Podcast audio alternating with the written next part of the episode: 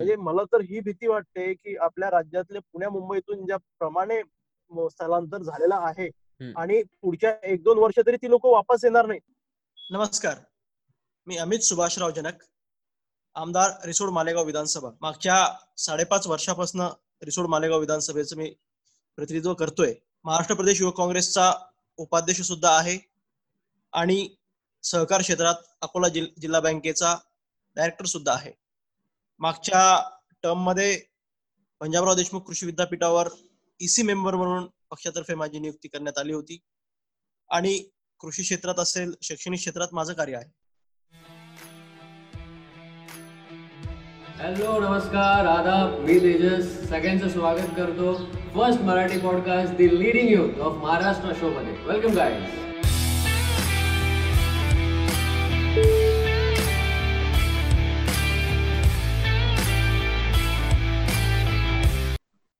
धन्यवाद sir thank you तुम्ही introduction खूप छान दिलं तुमच्याबद्दल. सो ठीक आहे मी डिरेक्टली तुम्हाला प्रश्न आपल्या प्रश्नांकडे घेऊन जातो. थोडंसं आपल्या शो बद्दल पहिलं मी माहिती देईन की हा पॉलिटिकल असं मराठी पॉडकास्ट हा पहिला आहे आपला. बिकॉज हिंदी किंवा इंग्लिश बाकीच्या भाषेंमधले पॉडकास्ट वगैरे आपण ऐकतो बट पॉलिटिकल असा हा जॉनर पकडून आम्ही पहिल्यांदा हा केलाय. आणि ही आपली पहिली सिरीज आहे. सो ह्यात आपण वेगवेगळ्या नेत्यांसोबत आणि महाराष्ट्रातील सर्व आमदारांसोबत आपण चर्चा करणार आहोत आणि त्यांच्याकडून एक त्यांचं मत घेणार आहोत की युवा पिढीने राजकारणात जर यावं तर कशा प्रकारे यावं किंवा त्यासाठी त्यांनी कुठचं क्वालिफिकेशन किंवा कसं काय मॅनेज कराव्या सगळ्या गोष्टी. सो असं थोडंसं एक वाट वाटचाल मी तुम्हाला ही सांगितली. आणि पॉडकास्ट यासाठी बिकॉज आता लोक व्हिडिओपेक्षा जास्त ऐकणं प्रेफर करतात. सो मराठीमध्ये असं कोणीच काय केलेलं नव्हतं म्हणून म्हटलं की आपल्या महाराष्ट्रातल्या नेत्यांना प्रयोग आहे. एक्झॅक्टली आपण काहीतरी नवीन सुरू करूया. असा आमच्या चॅनलचा बेसिक हे चांगले माझ्या शुभेच्छा आहेत. तुम्हाला एक चांगला प्रयत्न करताय आपण. Thank you thank you so much sir thank you so much sir तर पहिला आपण सुरू करूया आणि विचारूया नॉर्मल सगळ्यात कॉमन प्रश्न की कसे आहात तुम्ही? कसं चाललंय तुमचा लॉकडाऊन लॉकडाऊन तसं बघितलं खूप मोठी जबाबदारी लोकप्रतिनिधी आम्हा सर्वांवर आहे. बरोबर. मग मी आमदार नात्यानं असेल किंवा जे लोकप्रतिनिधी आहेत आज त्यांना कुठेतरी आपलं गाव असेल आपलं घर असेल आपला परिसर असेल हे सुरक्षित ठेवून कुठेतरी एक सामाजिक भान एक दायित्व आपलं आहे की आपल्या भागातील मंडळी जी बाहेर ठिकाणी कामानिमित्त गेलेली आहे ते सुद्धा सुखरूप आणि चांगल्या परिस्थितीत आपल्या घरी पोहोचले पाहिजेत. ही सगळ्यात मोठी जबाबदारी आम्हा लोकप्रतिनिधी आज आलेली आहे. सो सर लॉकडाऊन असल्यामुळे एक आहे की सगळेच एक कॉमन आयुष्य जगतायत. कारण सगळ्यांच रोजचं आयुष्य जसं आपण बाहेर जातो किंवा आपली कामं आहेत ती सगळी थांबली सो सध्या तुमचा दिनक्रम कसा चालतोय? कसा तुमचा दिवस प्लॅन केला जातोय? ऍक्च्युली काय झालंय? लॉकडाऊनचा पहिला फेज जो होता तो थोडस शेड्यूल ठरवताना खूपच अवघड गेला. कारण की रोज सकाळी घरापासून घरून निघणे आणि दिवसभर कामं आटपून गावी वापस येणे हा माझा एक सिंपल रुटीन नेहमी असायचा. ज्या तालुक्यात गेलो दोन तालुक्यात माझ्या मतदारसंघात. ज्या तालुक्यात गेलो त्या तालुक्यातल्या सगळ्या लोकांचं भेटी गाठी जे काही त्या ऑफिसवर येतील आपल्याशी संवाद साधतील कामं सांगतील त्यांचं उरकून रोज संध्याकाळी घरी यायचं. पहिला हप्ता इतकं अवघड गेलं घराच्या बाहेर पडताच येत नव्हतं. म्हणजे इतकं अडचणीचं ते झालं पण हळूहळू स्वतःसाठी पण आपण एक शेड्यूल तयार केलं पाहिजे या मानसिकतेत मी गेलो. बरोबर. आणि एक सुरुवात या लॉकडाऊनची पहिल्या फेजची झाली. पंचवीस म्हणजे गुढीपाडव्यानंतरचा जो लॉकडाऊन सुरू झाला होता त्यामध्ये. मग हळूहळू लोकांशी संपर्क साधण्यात फोनवर सगळ्यांशी संवाद साधण्यात यामध्ये वेळ जाऊ लागला. सकाळचा वेळ मग थोडं पुस्तकं वाचणं सुरू केलेत. काही पिक्चर बघायचे राहिलेले होते ते सुद्धा ओरकून टाकलेत. नॉर्मल सगळ्या लोकांसारखं एक शेड्यूल काही घरगुती खेळ होते. आमची मित्रमंडळी जुनी गावातलीच. जी लहानपणी सोबत खेळायची लहानाचे मोठे झालो. पण या धावपळीच्या याच्यात त्यांना वेळ देऊ शकलो नव्हतो. घरातल्या लोकांना वेळ देऊ शकत नव्हतो. ते सुद्धा या लॉकडाऊनच्या निमित्ताने एक स्वतःच अस्तित्व काय आहे या धावपळीच्या जीवनात ते नक्कीच या लॉकडाऊन मध्ये सापडलं. आणि एक शेड्यूल तयार झाला. नंतर हळूहळू जसं जसं लॉकडाऊन वाढत गेला आणि लोकांना अन्नधान्याच्या याच्यात काही अडचणी येत गेल्यात. काही लोक मेडिकल ज्यांची हिस्ट्री होती ज्यांना ट्रीटमेंटसाठी बाहेर जायचं होतं त्यांना जाण्याच्या परवानगी असतील त्या ऐकताना छोट्या छोट्या गोष्टी वाटतात पण त्या लोकांसाठी खूप महत्त्वाच्या गोष्टी होत्या. रुटीन चेकअपसाठी औरंगाबाद अकोला नांदेड या ठिकाणी आमच्या मतदारसंघातल्या लोकांना जावं लागायचं. मग तिथे थोडा आपला वेळ अधिकाऱ्यांसोबत घालवणं सुरू केला. स्वतःला त्या पद्धतीत लोकांचे छोटे छोटे काम जे तहसील असेल कलेक्टर ऑफिस असेल परवानगी असतील मेडिकल चेकअपसाठी किंवा साठी त्यांना जायचं होतं त्या परवानग्या असतील किंवा गाव पातळीवर जे अन्नधान्याचं वाटप सुरू झाला होता त्या त्याच्या तक्रारी असतील त्या हळूहळू आम्ही इन्व्हॉल्व्ह होऊन सोडवणं सुरू केल्यात. आणि कुठेतरी प्रशासन आणि अधिकारी मंडळींचं यात आम्हाला सहकार्य झालं. कारण की ही सिच्युएशन कधीच कोणी या आधी अनुभवली नव्हती. म्हणजे सिनियर्स सुद्धा असतील किंवा आपल्या आधीची पिढी जरी असेल त्यांनी सुद्धा ही सिच्युएशन बघितली नव्हती. पहिल्यांदा एवढ्या मोठ्या प्रमाणात मास लेवलवर हे सगळं लॉकडाऊन झालं होतं.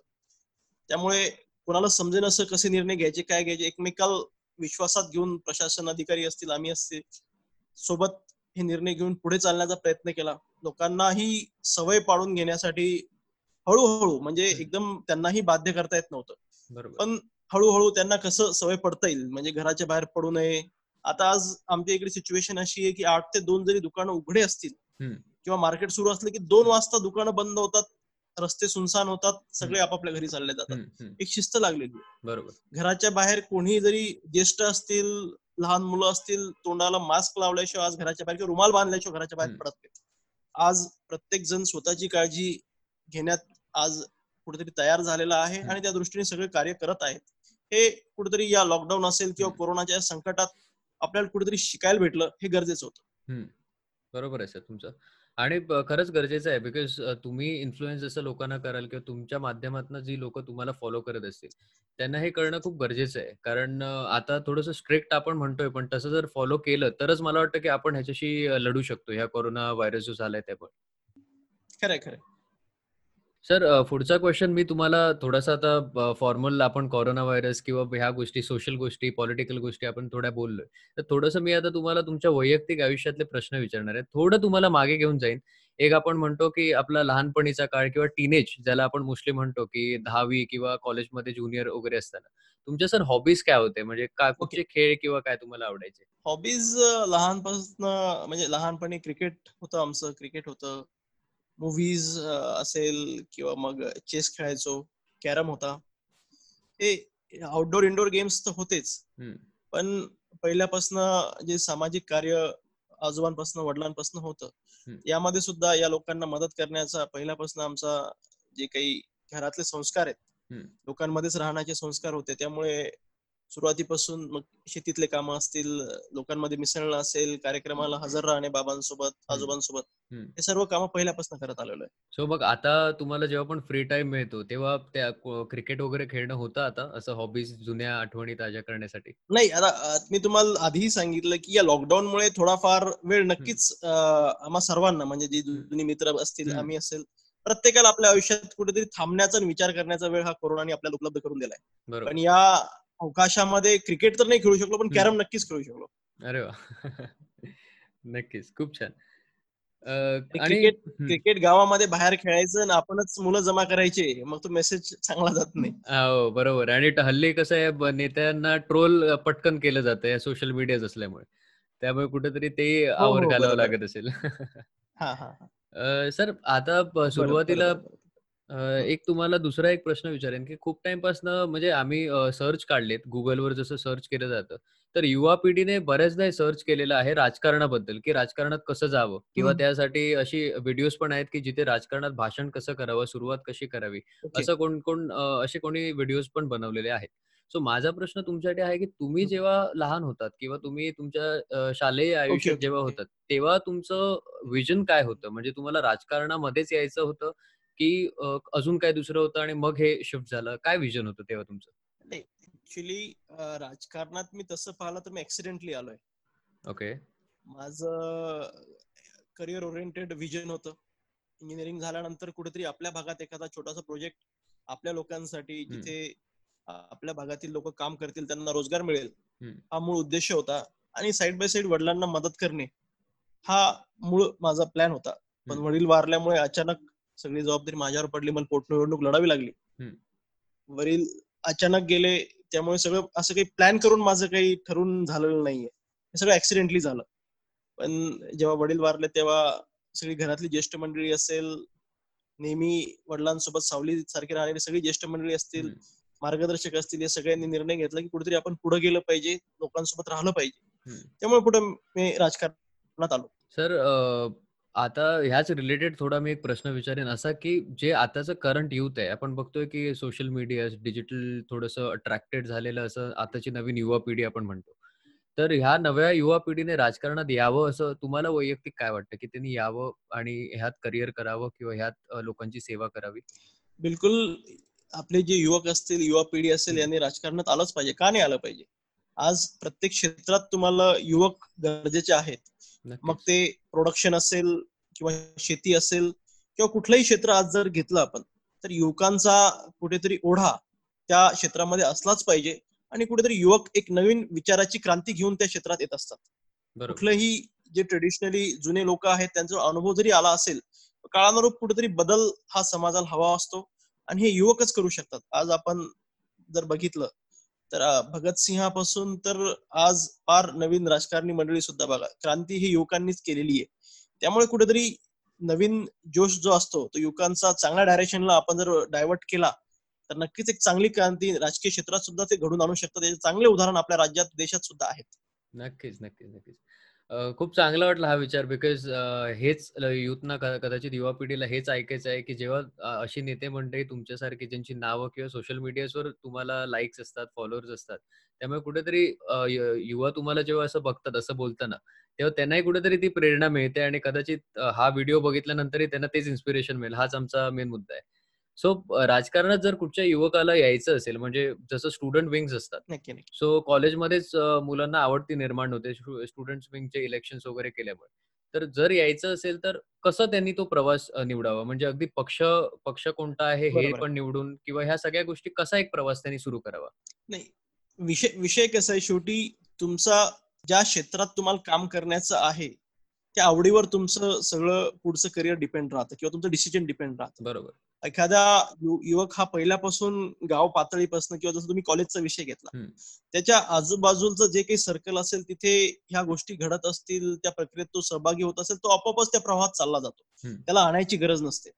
त्यामुळे असे युवक नक्कीच आयडेंटिफाय स्वतःला करून घेतात आणि ते स्वतःलाच त्या प्रवाहात स्वतः त्या सामील होऊन जातात आणि नक्कीच कुठेतरी चांगल्या कार्यात मग ते स्थानिक पातळीवरचे कार्य असतील किंवा कॉलेज लाईफ मधले कॉलेज लेवलचे छोटे छोटे कुठे एखाद्या जॉब मिळवण्यासारखी किंवा कुठेतरी काही काम करण्यासारखी ही गोष्ट तर नाहीये. छोटी आवडीवर निर्भर आहे की तो मुलगा पॉलिटिक्समध्ये कसा एंटर होतो किंवा राजकारणामध्ये तो कसा सस्टेन होतो ही सगळ्यात महत्वाची गोष्ट आहे.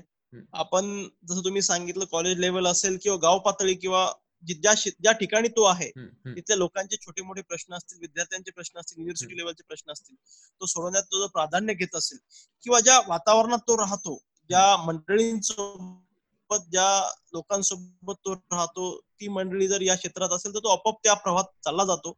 आणि स्वतः एक स्वतःचं एस्टॅब्लिशमेंट करण्यासाठी तो प्रयत्न करत राहतो नेहमीच. एकदा स्वतःचं अस्तित्व निर्माण झालं की तो मग आपल्यासारखे असंख्य लाईक माइंडेड लोकांना एकत्रित करून तो कार्य पुढे ठेवतो. नक्कीच सर. पण अजून एक युवा पिढीना बराच बऱ्याच टाइमपासून एक प्रश्न हा असा आहे बिकॉज काय आलंय की पहिल्यापासून ते इंटरनेट किंवा मीडिया या ह्या ठिकाणी बघून त्यांना असं वाटतं की हे पण ग्लॅमरस किंवा जे फेम किंवा जी लोक आपल्याला प्रेम देतात हे त्यांना बघून वाटतं की आपल्या आपण हे मिळवावं. तर हा पण एक सर्च केलेला कॉमन टर्म आहे बऱ्याच युथनी गुगलवर किंवा युट्यूबवर की डज ऍक्टिव्ह पॉलिटिक्स पे म्हणजे ऍक्टिव्ह पॉलिटिक्समध्ये राहिल्यानंतर आपल्याला काही पैसे कमवता येतील का? किंवा त्या त्यांचा काही सॅलरी किंवा काय पे असतो? हा एक पॉईंट तुम्ही क्लिअर करू शकाल का? नाही आता एक एक सगळ्यात महत्त्वाचा विषय हाच आहे की पॉलिटिक्स आपल्या देशामध्ये किंवा राज्यामध्ये हे एक जनसेवेचं माध्यम आहे. बरोबर. याच्यासोबत बाकी काही क्षेत्र आहेत ज्यामध्ये आपण लोकांची सेवा करू शकतो. पॉलिटिक्सला तुम्ही जसं उल्लेख केला की ग्लॅमर पहिल्यापासून आपण बघतोय. म्हणजे स्वतंत्रपूर्व काळापासून आपण बघत आलोय की कुठेतरी जनपद असेल त्या तेव्हा जनपद पंचायती असायच्या. गावातले सिनियर कोणीतरी एखादा नॉमिनेट व्हायचा. त्याचं म्हणणं अख्खं गाव किंवा अख्खा परिसर ऐकायचं त्याला फॉलो करायचे ही एक कुठेतरी रूढी परंपरा पूर्वीपासून आपल्या राज्यामध्ये देशामध्ये आहे.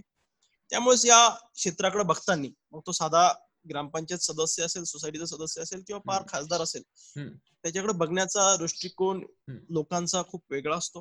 तो सुद्धा आपल्यासारखाच माणूस आहे हा विचार कधी कधी लोक करत सुद्धा नाहीत. तो काहीतरी वेगळा आहे असं लोकांना वाटतं आणि त्यामुळे आकर्षण त्या गोष्टीचं वाटतं. पण नक्कीच लोक हे कार्य जे आपल्याकडनं घडून घेतात ते कुठेतरी हे लोकप्रतिनिधी म्हणजे आम्ही एक माध्यम आहोत. लोक हक्काने आम्हाला सांगतात अधिकाराने सांगतात. म्हणजे अर्ध्या रात्री जरी कॉल केला त्यांना असं वाटतं की एखाद्या वेळेस घरचं कोणी उचलणार नाही पण नक्कीच दादा उचलतील किंवा भाऊ उचलतील. एवढा विश्वास स्वतःपेक्षा जास्त त्यांचा असतो. त्यामुळे कुठेतरी जबाबदारी आम्हावर सुद्धा काम करताना असते. आणि हीच भावना लोकांची कुठेतरी घेऊन आम्ही काम करतो. बरोबर. नक्कीच बिकॉज ह्या हा प्रश्न मी विचारण्याचं कारण कारण ह्या प्रश्नावर खूप गोंधळ चालू आहेत. कारण हे कुठेतरी ट्रान्सपरंटली क्लिअर नाहीये किंवा आमच्या टीमने रिसर्च केले तर असे कुठे व्हिडिओज पण नाहीत की जिथनं त्यांना ती माहिती मिळू शकेल. सो काय होतं की ब्लाइंडली युथ आपलं सगळं हे प्रवेश करतं की आपल्याला काहीतरी इन्कम सोर्सेस मिळतील किंवा काही न्यूज अशा ऐकून ते लोक ऐकतात. पण त्यानंतर हे प्रॉब्लेम्स क्रिएट होतात आणि करिअर फुकट जातं त्यांचं. काय होतं? एक आयुष्याचा एक टप्पा असतो महत्त्वाचा असतो.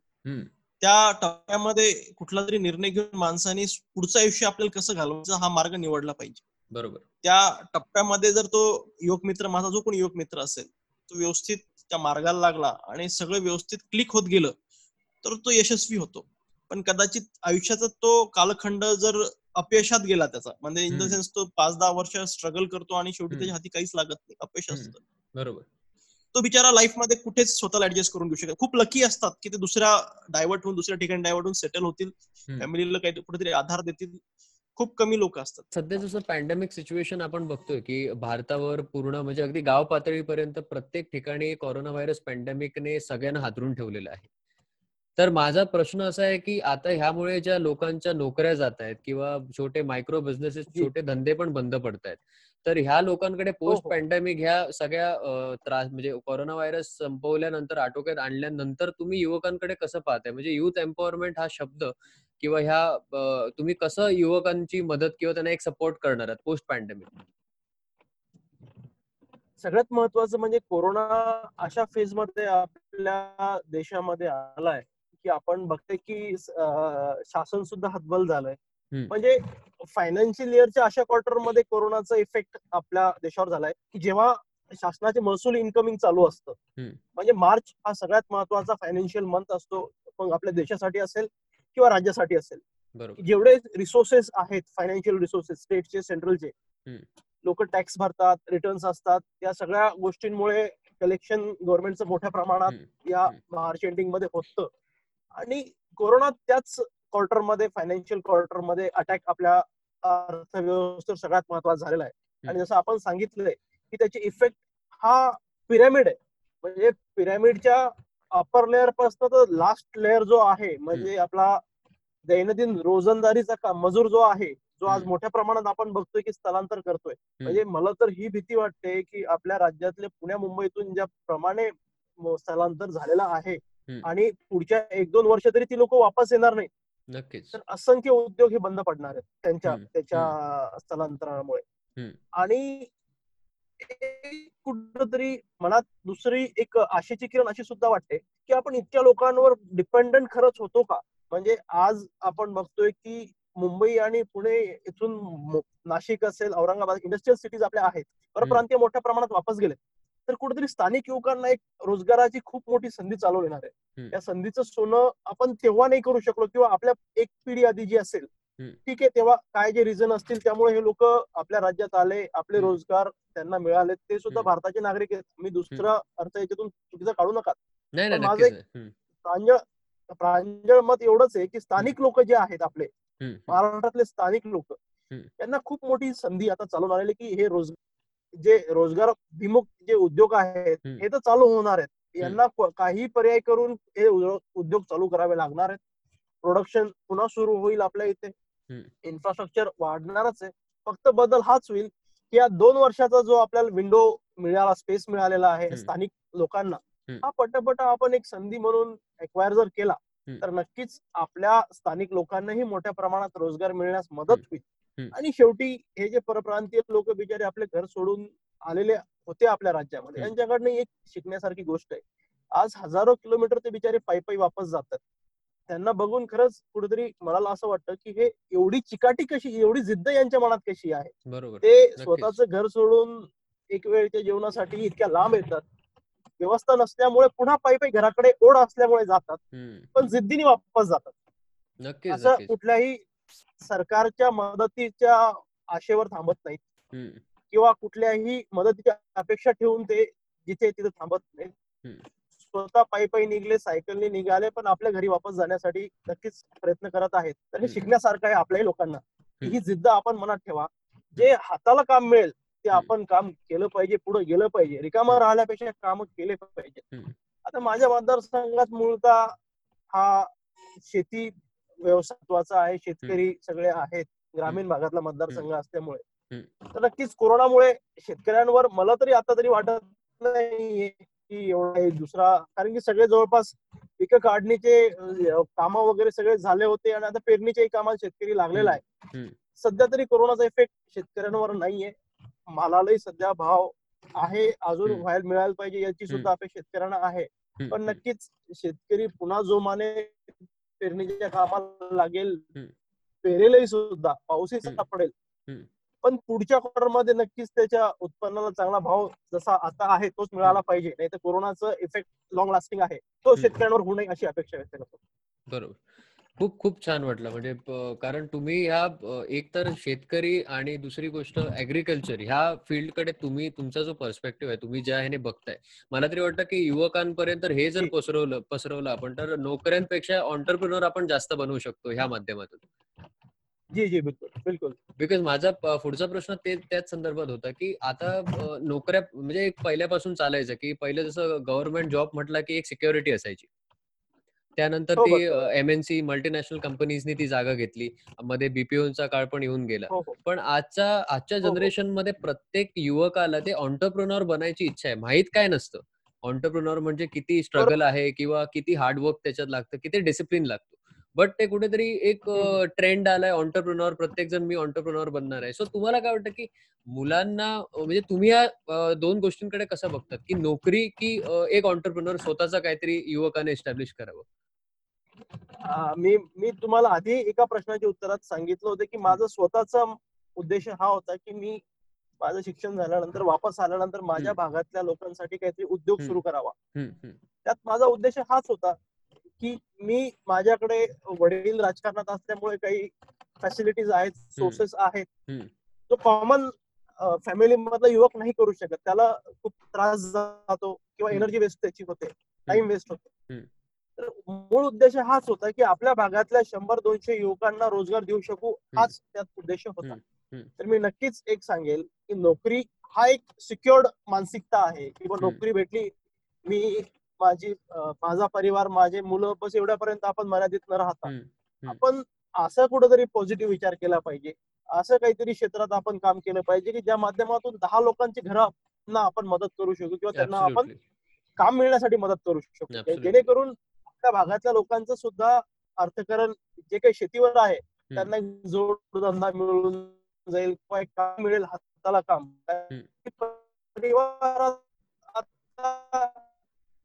असं झालंय की शेती क्षेत्र मोठे झाले शेती क्षेत्र. त्यामुळे प्रत्येक भावाने शेती करावी किंवा प्रत्येक मुलाने शेती करावी अशी. पालकांना सुद्धा वाटत नाही त्यामुळे. एकाने शेती करायची एकाने एखादा जोडधंदा करायचा एकाने उद्योग करायचा एकाने नोकरी करायची असं करून जर कुटुंबाचं अर्थकारण जर आपण केलं तर नक्कीच एक स्ट्रॉंग इकॉनॉमी. फॅमिली की तयार होईल नक्कीच नक्कीच नक्कीच बिकॉज हेच हा. आहे की काय होतं की असे काही एक्झाम्पल्स उदाहरणं पण आहेत बरीच सारी की युवकांनी लक्ष न देता किंवा ह्या गोष्टींचा विचार न करता कॉलेज संपल्या संपल्या डायरेक्ट राजकारणात उडी घेतात ते आणि त्यामुळे मग कुठेतरी नंतर जाऊन त्यांना ते पश्चाताप होतो की क्वालिफिकेशन पूर्ण नव्हतं आज जॉब नाही मिळू शकत किंवा मी कुठला धंदाही सुरू नाही करू शकत यासाठी हा मेन मोटिव्ह आहे की त्यांनी. मी आधी सुद्धा तुम्हाला एक. एक एका एका तुमच्या प्रश्नाच्या उत्तरात मी उल्लेख केला होता. की आपण जेव्हा म्हटलं होतं की युवकांनी राजकारणात करिअर करावं का? मी तेव्हा थोडस हार्शली एक उत्तर दिलं होतं तुम्हाला. की माणसाला ते कळालं पाहिजे की आपण किती वेळ त्या क्षेत्रात दिला पाहिजे. तुम्हाला सक्सेस मिळत असेल किंवा तुम्हाला त्या करताना आनंद मिळत. असेल तर तुम्ही त्या क्षेत्रात अतिशय चांगला वेळ देऊन भरपूर वेळ काम करा. सतत अपयश येत असेल तर नक्कीच आपण आपला निर्णय योग्य वेळी घेतला पाहिजे कारण एकदा वेळ निघून गेला. तर आपल्या आयुष्याचे महत्त्वाचे वर्ष निघून जातात आणि ते. वर्ष वापस येत नाही बरोबर तेच मी तुम्हाला ते आता- आताही तेच सांगतो की आपण. कुठल्याही क्षेत्रात जर काम करायचं असेल. तर नक्कीच आपली आवडीची गरज तर नक्कीच आहे. पण डेडिकेशन आणि पेशन्स हे दोन महत्त्वाच्या गोष्टी आहेत आपल्याला त्या क्षेत्रात यश कुठपर्यंत गाठायचंय आणि किती वेळ आपल्याला त्या क्षेत्राला द्यायचंय. याचं जर प्रत्येकाने प्लॅन केलं तर कुठल्याही क्षेत्रात जर युवक मित्र माझे जातील त्यांना नक्कीच काम करा करताना आनंद आणि समाधान मिळेल. नक्कीच नक्कीच सर. आता थोडंसं आपण म्हणजे खूप आपलं पॉलिटिकल डिस्कशन सोशल टर्म्सवर आपण डिस्कस केलं कोरोनावर आपण डिस्कस केलं. थोडंसं मला तुमचं वैयक्तिक आयुष्य तुम- तुम्हाला थोडे पर्सनल क्वेश्चन्स मी विचारेन. त्यातला पहिला एक असा मजेशीर थोडासा आहे पर्सनल क्वेश्चन्स मी म्हणतोय. पण असं काही टेन्शन घेऊ नका. क्वेश्चन असा असणार आहे की तुमचं आवडतं फूड कोणतं आहे? तुम्हाला नॉर्मली जेवण किंवा जेव्हा जेवणाचे कोणते पदार्थ नॉर्मली तुम्हाला आवडतात जे तुम्ही जास्त करून खाता? नॉर्मली सगळंच आता व्हेज नॉनव्हेज दोन्ही गोष्टी समजा आहेत डाएटमध्ये. सगळंच चालतं जेवणात असं पर्टिक्युलरली आवडतं ना आवडतं असं काहीच नाहीये. पण असं काही डाएट प्लॅन वगैरे बिकॉज आजकाल आपण बघतो की प्रत्येक म्हणजे कोण प्रत्येकाचा एक डाएट प्लॅन असतो किंवा एनर्जी आपल्याला तेवढी मेंटेन करावी म्हणून एक प्लॅन आउट केलं जातं. सिंपल डाएट प्लॅन आहे. मी तुम्हाला पहिले सांगितलं की ट्रॅव्हलिंग खूप होते माझं. हो हो मी गावात राहतो आणि मला. अख्खा मतदारसंघ फिरायचं म्हणलं की जवळ दीड- दीडशे दोनशे किलोमीटर रोजचे होतात माझे. माझा सिंपल डाएट प्लॅन हा आहे की घर सोडायच्या आधी जेवून निघायचं. आणि रात्री घरी येऊन जेवायचं. बरोबर. सिंपल डाएट प्लॅन आहे घरचं पण. घरचंच होम फूड हा घर. म्हणजे ठीक आहे ओकेशनली कधीतरी बाहेर जेवण होतं. पण मोस्ट प्रिफरली घरचं जेवण प्रिफर करतो. खूप छान खूप छान. आणि तुम्ही म्हणजे चहा प्रेफर करतात की कॉफी म्हणजे चहा की कॉफी एक काहीतरी निवडायचं मी चहा आणि कॉफी दोन्ही घेत नाही. ओके कॉफी एखाद्या वेळेस आता काही ठिकाणी गेलो आपण लोकांचा आपल्याला मन ठेवण्यासाठी कॉफी. एखाद्या वेळेस घेऊन घेतो पण चहा स्ट्रिक्टली अवॉइड करतो पुढे सर आपण थोडंसं पुढे मी तुम्हाला तुमच्या जर्नी बद्दल थोडेसे क्वेश्चन्स आता तुम्हाला विचारणार. म्हणजे तुमचा जो प्रवास हा राहिलाय म्हणजे मला. एक जाणवलं की तुमचं मध्ये जेव्हा तुमच्या वडिलांचं जे निधन झालं त्यात ऑब्विसली एक खूप मोठा असा इमोशनली तुम्हाला एक खूप त्रास झाला असेल. सो कुठेतरी ह्या पूर्ण प्रवासात असं कधी झालं की. तुम्हाला वाटलं की म्हणजे एक लॉस्ट फिलिंग असल्यासारखे हरवल्यासारखं ह्या प्रवासात असं कधी फील झालं? हा नक्कीच. कारण काय वडिलांचं जाणे हे कुठेतरी काय असतं शेवटी? म्हणजे ते बिमार असते किंवा कुठल्या तरी आजाराने त्यांना ग्रासला असतं तर आपली पण मानसिकता तयार असते. अचानक झाल्यामुळे ते सगळं एकट्यावर सगळा भार आल्यासारखा तो अनुभव होता. बरोबर सगळा परिवार एकत्रित असल्यामुळे त्यांनी कधीच ती जाणीव होऊ दिली नाही. तर कुठेतरी असं वाटतं की वडील असते तर कुठेतरी माझी लाईफ वेगळी असती. आज जी जबाबदाऱ्या आहेत वागताना लोकांशी बोलताना एक कुठेतरी रिस्ट्रिक्शन स्वतःवर येतात. वडील असते तर थोडा मोकळा मी असतो. मित्रमंडळींना जास्त वेळ देऊ शकलो असतो परिवाराला जास्त वेळ देऊ शकलो असतो. त्या. गोष्टी कुठेतरी मिस करतो. नक्कीच.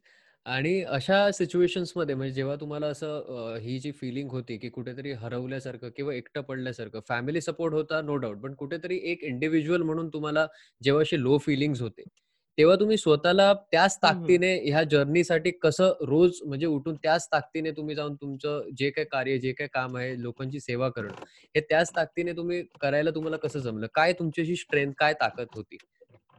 काय रोज सकाळी जे लोक आपल्या इथे त्यांच्या कामानिमित्त येतात आणि त्यांचं काम मार्गी लागलं की समाधान त्यांच्या चेहऱ्यावर किंवा हास्य त्यांच्या चेहऱ्यावर असतं ना तीच मोठी ताकद एनर्जी आहे. नक्कीच आणि नक्कीच. पुढचे वंडरफुल कामं करण्यासाठी ती सगळ्यात मोठी एनर्जी आपल्याला मिळते की नाही त्याचं समाधान झालं तर पुढच्या समाधान दुसरा आलेल्या व्यक्तीचे समाधान झालं पाहिजे. तो आपल्यापर्यंत आला ना तर मग त्याला काहीतरी आपल्या आपल्यापासून फायदा झाला पाहिजे. हा दृष्टिकोन ठेवूनच काम करतात. नक्कीच नक्कीच. वंडरफुल हे खूप छान वाटलं हे ऐकून असं की यु नो की डे टू डे तुम्ही म्हणजे असं नाही की पुढ उद्या परवा काय होणार हा विचार नाही आता प्रेझेंट मोमेंट. मध्ये समोरच्याला वेळ देणं किंवा त्याची समस्या त्याचा प्रॉब्लेम सॉल्व्ह करणं ह्याला तुम्ही प्राधान्य देता ते हा मला खूप आवडलं. तेच तेच महत्वाचं हो. त्यापुढे एक माझाही एक वैयक्तिक प्रश्न असा म्हणू शकाल. म्हणजे मी हा पर्सनली स्वतः सगळ्यांना विचारतो ज्यांच्याशी पण मी चर्चा करतो की आता आपण बघतो की एक ट्रेंडिंग झालेलं आहे पूर्ण वेस्टर्न कल्चरमध्ये जास्त. गावाकडे आपल्या तेवढं नसतं. पण वेस्टर्न कल्चरमध्ये आम्ही बघतो की लोक सुट्ट्या घेत नाहीत सॅटर्डे संडे ऑफ नाही घेत आणि मध्येच नवीन कॉन्सेप्ट आली आहे स्मॉल ब्रेक्स किंवा स्मॉल Okay. म्हणजे दोन तीन दिवस असे ब्रेक्स घेतात रोजच्या त्या धावपळीच्या आयुष्यापासून. तर तुम्हाला काय वाटतं हे लोक करतात किंवा युथ युवा मित्र आपले करतात हे केलेलं उचित आहे की की त्यांनी हे नाही करावं? मध्येच असे दोन तीन दिवसांनी परत कंटिन्युअस काम? नाही काय होतं शेवटी आपले कॅपॅसिटी आहे काम करण्याची. आणि एक लेवल पर्यंत नक्कीच आपलं मेंटल स्ट्रेंथ असेल किंवा फिजिकल स्ट्रेंथ असेल ही आपली सोबती राहते बरोबर आणि एका एका विशिष्ट काळानंतर फटीक येतं तुम्ही. असाल आम्ही असाल कुठेतरी. चेंज सगळ्यांना वाटतं. त्या दृष्टीने छोटे प्लॅन्स फॅमिली सोबत फ्रेंड सोबत सगळे प्लॅन करतात छोटे छोटे डेस्टिनेशन्सला जाऊन. आणि आनंदही वाटतो सगळ्यांना गेट टुगेदर करण्याचा बट सर तुम्ही स्वतः असं म्हणजे ब्रेक्स घेता म्हणजे तुम्ही कसं प्रेफर करता? ऑब्विसली तुम्हालाही असं तुमच्या दैनंदिन की धावपळीच्या आयुष्यातून असं मध्ये वाटत असेल की थोडं शांत व्हावं. तर तुमचं तुम्ही कसं काय ते तो वेळ स्वतःला देऊ शकता? कसे देता? आता लकीली मला प्रत्येक वीकला मी कामानिमित्त मंत्रालयात मला यावं लागायचं म्हणजे कोरोनाच्या आधी. तर ट्युजडे वेनसडे हे दोन दिवस मुंबईसाठी ठेवलेले असायचे. ओके. त्या दोन दिवसात आपल्या गावाकडचे लोड कमी राहायचा मुंबईतले काम दिवसभरातले झाले. आमदार निवासपासून चालत चालत मरीन ड्रायव्हर जाऊन बसायचं. थोडासा समुद्राच्या थंड हवेचा आनंद घ्यायचा रिलॅक्स व्हायचं वापस रूमवर म्हणजे तो स्पेस प्रत्येक वीकला मला. लकीली मिळायचा. मी लकी. लकी मला तो हो. वेळ मिळतो दोन दिवसाचा. हो हो हो. थोडा स्पेस मिळून जातो. चांगलं आहे म्हणजे आम्ही हे प्रश्न ह्याच्यासाठी कारण लोकांचं तेच होतं की नेते ब्रेक्स घेतात की नाही? कारण आम्ही बघत असतो तर रोज कुठे ना कुठे न्यूज लाईव्ह तुम्ही दिसतच असता. तो किंवा फोन कॉल टेलिफोनिक तरी तुम्ही कनेक्टेड असता. त्यामुळे कुठेतरी हे ब्रेक्स घेता की नाही ही खूप मोठी मलाही वैयक्तिक शंका होती की कसे तुम्ही ब्रेक्स घेता? So very nice. हे ऐकून चांगलं वाटलं आणि अगदी म्हणजे मुंबईकर असल्यामुळे एक आम्हाला इथे मरीन ड्राईव्हचा कनेक्ट आहे. ऍक्च्युली काय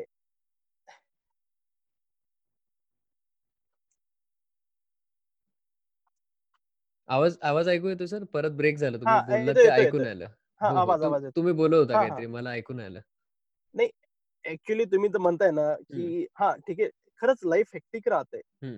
पण आम्ही अडॅप्ट असं करून घेतो स्वतःला की छोट्या छोट्या गोष्टीत आनंद शोधत बसायचा बरोबर बरोबर घरी नक्कीच आल्यानंतर लहान लहान मुलं हसत हसत आपल्यापर्यंत आलं की दिवसभरचा थकवा चालला जातो हम्म.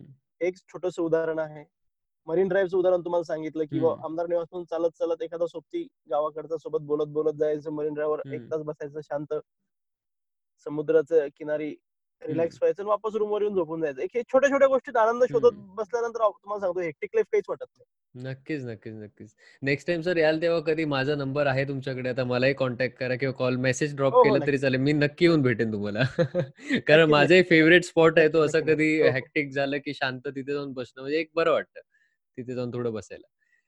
पुढचं सर तुम्ही हो. जसं म्हणालात की तुम्हाला मूवीजची पण आवड आहे. तुम्ही मूवीज पण मध्ये मध्ये हो. बघता. हो सो सर मला पुढचा प्रश्न असा होता की कुठचे तरी मी तुम्हाला टॉप थ्री मूवीज असे विचारणार आहे की जे तुम्हाला बघून एक तुमच्या लाईफमध्ये तुमच्या जर्नीमध्ये एक इन्स्पिरेशन वाटलं. किंवा ते मूवी बघून तुम्हाला कुठेतरी क्लिक झालं की ओके म्हणजे एक मोटिवेशन तुम्हाला तिथनं मिळालं. आणि मेन कारण आहे की हे मूवीज युवकांनी बघावे आणि त्यांनाही त्याच्यातनं काहीतरी प्रेरणा मिळेल असे कोणते तरी तीन मला मूवीज सांगा मी आता मूवीज ऍक्च्युली तुम्ही इन्स्पिरेशनचं बोल बोलताय पण मी आज एंटरटेनमेंट मूवीज. बघतो इन्स्पिरेशन. म्हणून असं कधीच मूवीजकडे बघितलं नाही. पण लाईफमध्ये तुम्हाला सांगतो राजेश खन्नांचा दोन तीन गाणे जे. आहेत. ते आवर्जून मी लाईफमध्ये फॉलो करतो. एक आपल्या हाती मेरे साथी मधलं जिंदगी में जीना है तो काम कर प्यारे. बरोबर. ते गाणं. जेव्हाही मला असं कुठेतरी फिलिंग आली की यार आपण कमी पडतो तर मी ते एकदा नक्की ऐकतो. इतकं अर्थपूर्ण गाणं आहे आणि राजेश खन्नांनी इतकं व्यवस्थित ते ऍक्टिंग करून हे केलेलं आहे. आणि पॉलिटिक्समध्ये मी काम करतो दुसरं त्यांचं गाणं आवर्जून फॉलो करतो की ये पब्लिक है ये सब जानती है नक्कीच. व्हेरी ते मी माझ्या सगळे युवक मित्र मंडळींना आवर्जून सांगेल की हे. दोन गाणे तुम्ही नक्की ऐका. शेवटी राजेश खन्नाही पॉलिटिशियन नंतर होते. काँग्रेस पक्षाचे खासदार होते. त्यांनी हे एक चांगले कलाकार असताना त्यांनी हे गाणे जेव्हा. प्लॅन केले असेल तेव्हा कदाचित त्यांना वाटलंही नसेल किंवा हे कुठेतरी आयुष्यात लोकांच्या कामी पडतील. आणि दोन्ही गाणं अतिशय अर्थपूर्ण आहेत आणि आपण ज्या. क्षेत्रात काम करणार म्हणजे. मी आहे तुम्ही पण. तर हे गाणे एक एक इन्स्पिरेशन तुम्हाला नक्कीच राहते. नक्कीच सर. तुमची तुम्ही एवढं गाईडलाईन्स दिल्या मी तर नक्कीच ऐकणार आहे. युवकांना मी प्रमोट करेन की ऐका. बिकॉज त्याचा अर्थ महत्त्वाचा आहे त्या गाण्यापेक्षा. ते गाणं ऐकण्यापेक्षा. तुम्ही ऐकल्यानंतर खरंच सिंपल वर्डिंग्स आहेत आणि. मिनिंगफुल गाणे दोन्ही हो, गाणे हो. तुम्ही एकदा ऐका. नक्कीच चांगलं वाटेल. नक्कीच नक्कीच. आणि सर पुढे जवळपास आता संपतच आलं. तीन चार प्रश्न शेवटचे आपले राहिलेत. सर अ, पुढचा असा माझा प्रश्न आहे की आता ॲज अ पॉलिटिशियन एक तुम्ही नेता आणि एक आमदार असल्यामुळे बऱ्याचदा असं होत असणार आहे की तुम्ही अ, जेव्हा पण काही लोकांच्या समस्या असतात ते बऱ्याचदा लोकांना समस्या आल्या की काही लोक खूप चिडतात किंवा तो एक राग द्वेष त्यांच्या मनात असतो.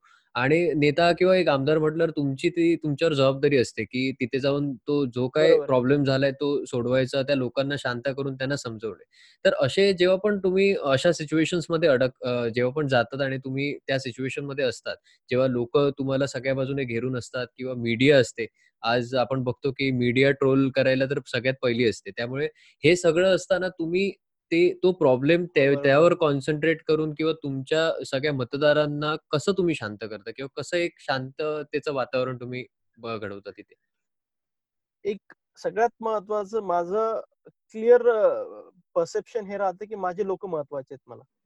त्यांचा प्रश्न महत्त्वाचा त्यामुळे आणि कसं राहतं शेवटी? आपण सुद्धा त्यांना ऐकून जर नुसतं घेतलं ना तर त्यांचा एटी पर्सेंट समाधान तिथंच होऊन जाते की नाही ऐकलं यांनी बरोबर प्रश्न हो हो तुमचा जो प्रश्न आहे तो अतिशय महत्त्वाचा आहे की कधी कधी अशी सिच्युएशन येऊन जाते की. लोकांच्या भावना तीव्र असतात. त्यांचं समाधान करणं महत्वाचं असतं. तर मी सगळ्यात महत्वाचं की मला माझे लोक अतिशय महत्त्वाचे आहेत हे. धरून जर आपण त्यांचा प्रश्न हाताळला बरोबर नक्कीच त्यांचं समाधान सुद्धा मिळतं शेवटी हा प्रश्न निर्माण कधी होतो किंवा त्यांच्या समस्याची व्याप्ती कधी वाढते की समोरचा व्यक्ती जर ऐकूनच घेत नसेल. कुठलाही प्रश्न किंवा कुठलाही प्रॉब्लेम जर असेल तुम्ही आता द्वेष शब्द वापरला हम्म. काही जरी लोकांच्या मनात असेल तर सगळ्यात मोठं सोल्युशन आहे संवाद बरोबर तुम्ही त्या लोकांचं ऐकून घेतलं त्यांचं. म्हणणं ऐकलं त्यांची संवाद साधला. तर ऐंशी टक्के त्या प्रश्नाचा जो काही लोकांच्या मनात उद्रेक असतो किंवा द्वेष असतो तो संपलेला असतो. राहिलेले वीस टक्के जे आपल्याला त्या प्रश्नाचं समाधान लोकांचं करायचं असतं. तर आपण त्या प्रश्नासाठी जे अधिकाऱ्यांसोबत मिटिंग ठेवतो किंवा त्या प्रश्नाला न्याय मिळण्यासाठी जे काही. आपण फॉलोअप देतो. त्यामध्ये त्या लोकांना सोबत घेतलं त्यांना इन्व्हॉल्व जर केलं. त्यांना सुद्धा आपले प्रयत्न दिसतात त्या. प्रश्नाला न्याय मिळाला तर त्यांना सुद्धा आनंद होतो तर नक्कीच हे शंभर टक्के समाधान आपण या दृष्टीने लोकांचं करू शकतो नक्कीच. आणि सर आता पॉलिटिक्स किंवा being a leader being a M L A obviously तुम्हाला स्वतःला खूप शांत ठेवणं गरजेचंच असतं. बिकॉज तुम्ही रोज काय ना काय इश्यूज प्रॉब्लेम्स फेस करत असता. सो तुमची अशी काय मेडिटेशन किंवा अशी काय प्रोसेस आहे? कारण एक खूप ट्रेंडिंग चालू आहे मेडिटेशन पण आजकाल. सो असं काय तुम्ही मेडिटेट हम्म. करता किंवा अशी कोणती प्रोसेस आहे की ज्यात तुम्ही स्वतःला शांत करवता आणि तसं तुमचं एक मेडिटेशन चालतं? मेडिटेशन म्हणून असं काही नाही. थोडस workout early in the morning yoga आणि ते करतो. बस तेवढंच. मेडिटेशन पर्यंत नाही गेलो अजून मी. नाही बिकॉज खूप ट्रेंडिंग आहे. आता म्हणजे लोक कोरोना ह्या हो, हो, हो. पॅन्डेमिकच्या काळात तर सगळीकडे हो. खूप बहुतांश कलिक सुद्धा बहुतांश कलिक सुद्धा मेडिटेशन करतात. हो. पण माझा अजून काय अनुभव मेडिटेशन बाबतीत नाही. नक्कीच नक्कीच. ऑलमोस्ट आता झालेला आहे. शेवटचा एक लास्ट प्रश्न आपला राहिलेला आहे. बाकी तर तुमच्यावर संवाद साधून खूप चांगलं थोडे. इश्यूज झाले नेटवर्कचे पण त्यासाठी एक खंत पण आहे. कारण हो, हो, आणि हो. दुसरं काय नेटवर्क सध्या मुंबईत प्रॉब्लेमॅटिकच चालू आहे. त्यामुळे खूप कंजेशन पण चालू आहे सगळीकडे मी सुद्धा गावात राहतो हो इथे सुद्धा प्रॉब्लेम नेटवर्कचा तो काही सगळेच घरी आहेत आणि. जवळपास डाटा खूप हो, मोठ्या हो, प्रमाणात. चालू आहे हेवी डेटा युसेज. चालू असल्यामुळे सगळीचकडे हे सुरू आहे सध्या येस तो नेक्स्ट. क्वेश्चन असा आहे की आता जो एक डिजिटल इम्पॅक्ट जो चालू होता आहे ऑलरेडी आणि आता ह्या पॅन्डेमिक सिच्युएशन नंतर डिजिटलला जास्त आपण इम्पॉर्टन्स द्यायला लागलो म्हणजे जसं हा इंटरव्ह्यू पण आपण करतो हा काही वर्षांपूर्वी शक्य नव्हता बट आता सगळ्याच गोष्टी डिजिटली अशा होत आहेत सो ह्या डिजिटल इम्पॅक्टबद्दल तुम्हाला काय वाटतं की ह्याचा आपल्याला किंवा तुम्हाला तुम्हाला तुमच्या ह्या जर्नीमध्ये कसा उपयोग झाला या दीड महिन्यात डिजिटल इम्पॅक्ट म्हटल्यापेक्षा जे ट्रान्सफॉर्मेशन झालं डिजिटली. ट्रान्सफॉर्मेशन. सगळ्यात महत्वाचं म्हणजे की आपण. दोघं जे डायलॉग करतोय. हा आपण तुम्ही मुंबईत आहात मी माझ्या गावामध्ये बरोबर आपण टेलिफोनिक डायलॉग ऐवजी व्हिडिओ डायलॉग करतोय आपण. याच तुम्ही आपण ज्या माध्यमातून ज्या प्लॅटफॉर्मवरून एकमेकांशी संवाद साधतोय. तसंच आम्ही ग्रामीण भागात सुद्धा.